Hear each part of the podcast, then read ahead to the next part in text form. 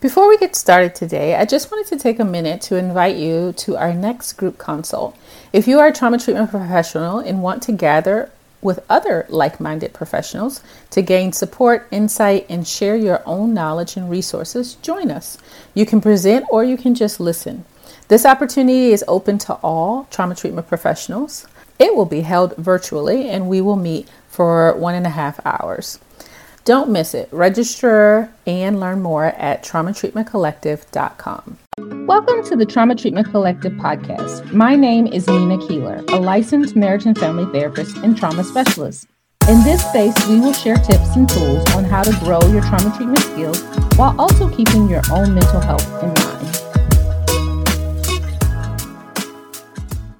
Hello, and welcome to the first episode of our podcast. I'm so excited that we have this time together and that we're going to be talking a little bit about different things related to trauma treatment and being a trauma treatment professional. Today's episode is about when you feel like your interventions don't seem to be working.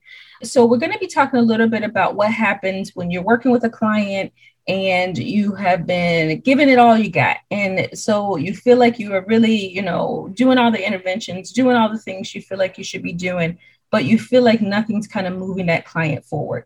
We're going to talk about three things to consider when this might be coming up for you.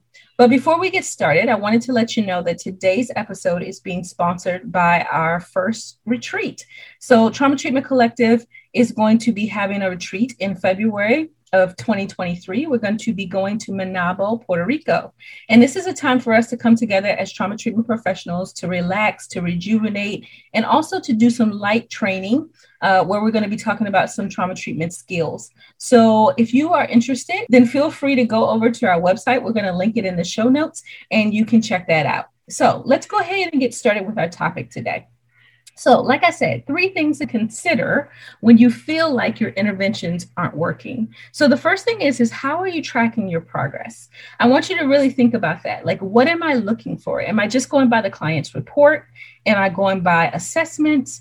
Am I going by actual symptoms? Am I tracking the symptoms and looking for the changes in the symptoms? Like, how am I tracking progress? What am I making this conclusion on? How am I determining that my interventions aren't working? Is it just a feeling that I'm getting? Or is it just, uh, again, what the client's reporting? Or is there something that I'm seeing? One of the things I want to encourage you to do is to think about tracking your progress by looking at three different things and really looking at symptoms. So we don't want our clients to make these huge shifts. We don't want them to go from doing something to not doing something, uh, because sometimes that huge shift can really throw the system off and it'll cause the client to have kind of like what I call a boomerang effect or a ricochet effect, where they go from one side to the other and then kind of come back all the way to the other side. So I tell clients all the time when I'm working with them that I want them to make small shifts over time. And so how do I track those shifts? I look at three things. I look at the duration, the frequency, and the intensity of symptoms. I'm looking at how long are symptoms lasting, how frequently are they showing up, and then also how intense are they when they show up. So let me give you an example of what I'm talking about. So let's say I have a client who's struggling with intense amounts of anxiety. I will look at it for the duration, like how long is those anxiety episodes lasting? Uh, so when they first came to see me, maybe they were feeling anxiety for most of the day or anxious for most of the day. Then as we continue to keep working, we notice that that anxiety is starting to decrease over time. So that tells me that even though I'm not getting no anxiety or reports of no anxiety, as long as that, that anxiety is shifting and decreasing over time, then the duration is, is starting to shift. Then I'm looking at intensity. So maybe the uh, they were rating their anxiety at a ten when they first started seeing me, and now they're rating it at a five. Well, that's a shift. The intensity is starting to lessen. So I'm also looking at that. And then I'm also looking at frequency. How often are these uh, things showing up? So it used to be every day. Now it's once a week or once a month.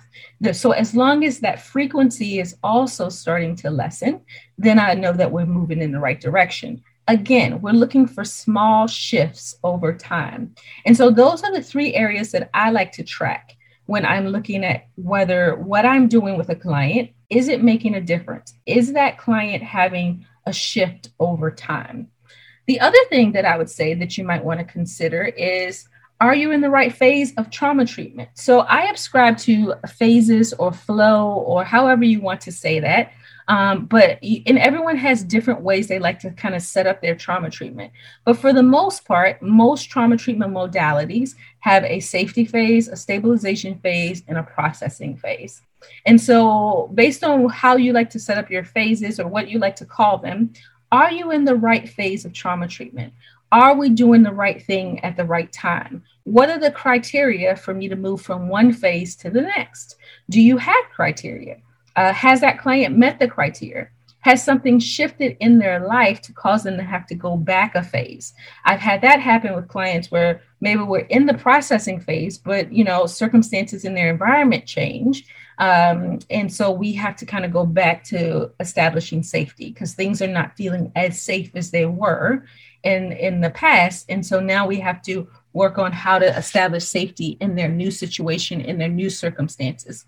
So a lot of times we may have to shift out of one phase into another. So if what I'm doing is not working with my client, then I might ask myself, do I need to move to a different phase of treatment?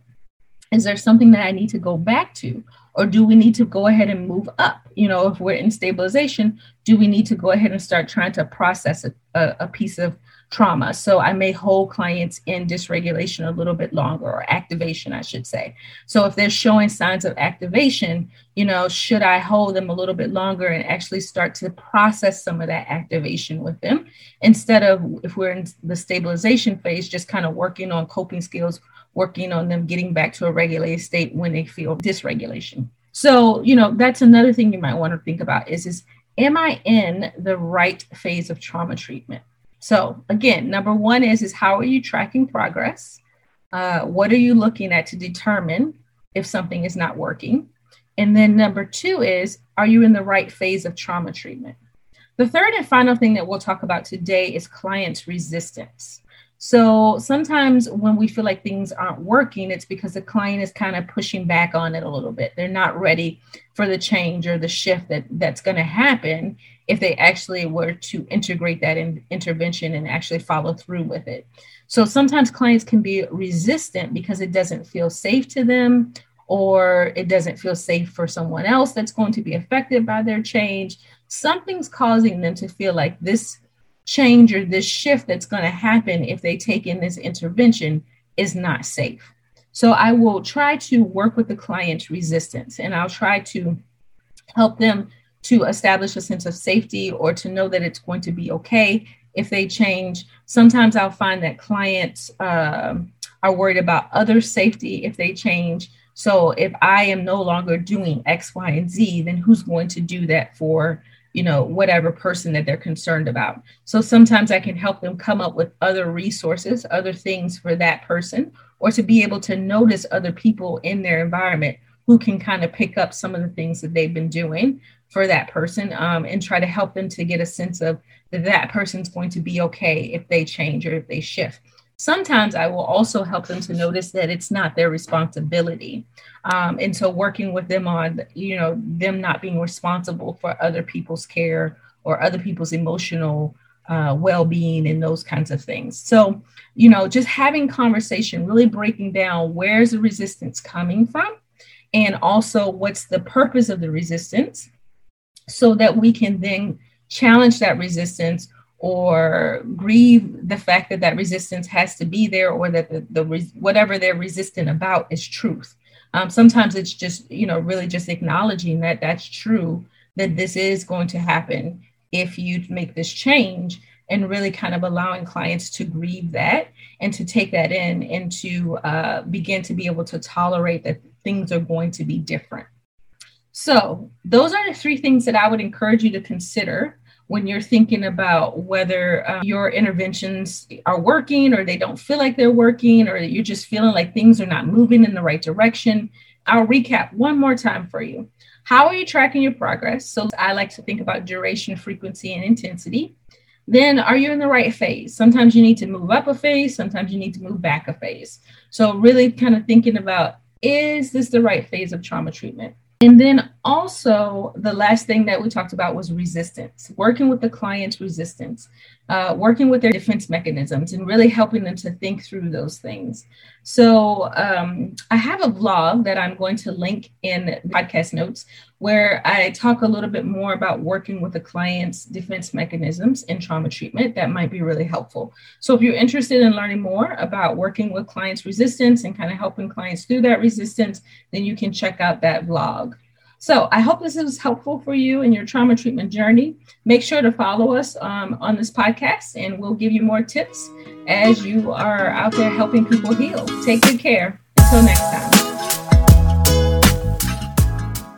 I hope you enjoyed our episode for today. Just a quick reminder before you head out, just make sure you head over to the trauma treatment collective dot com to learn more about our monthly group consults. We would love to have you join us.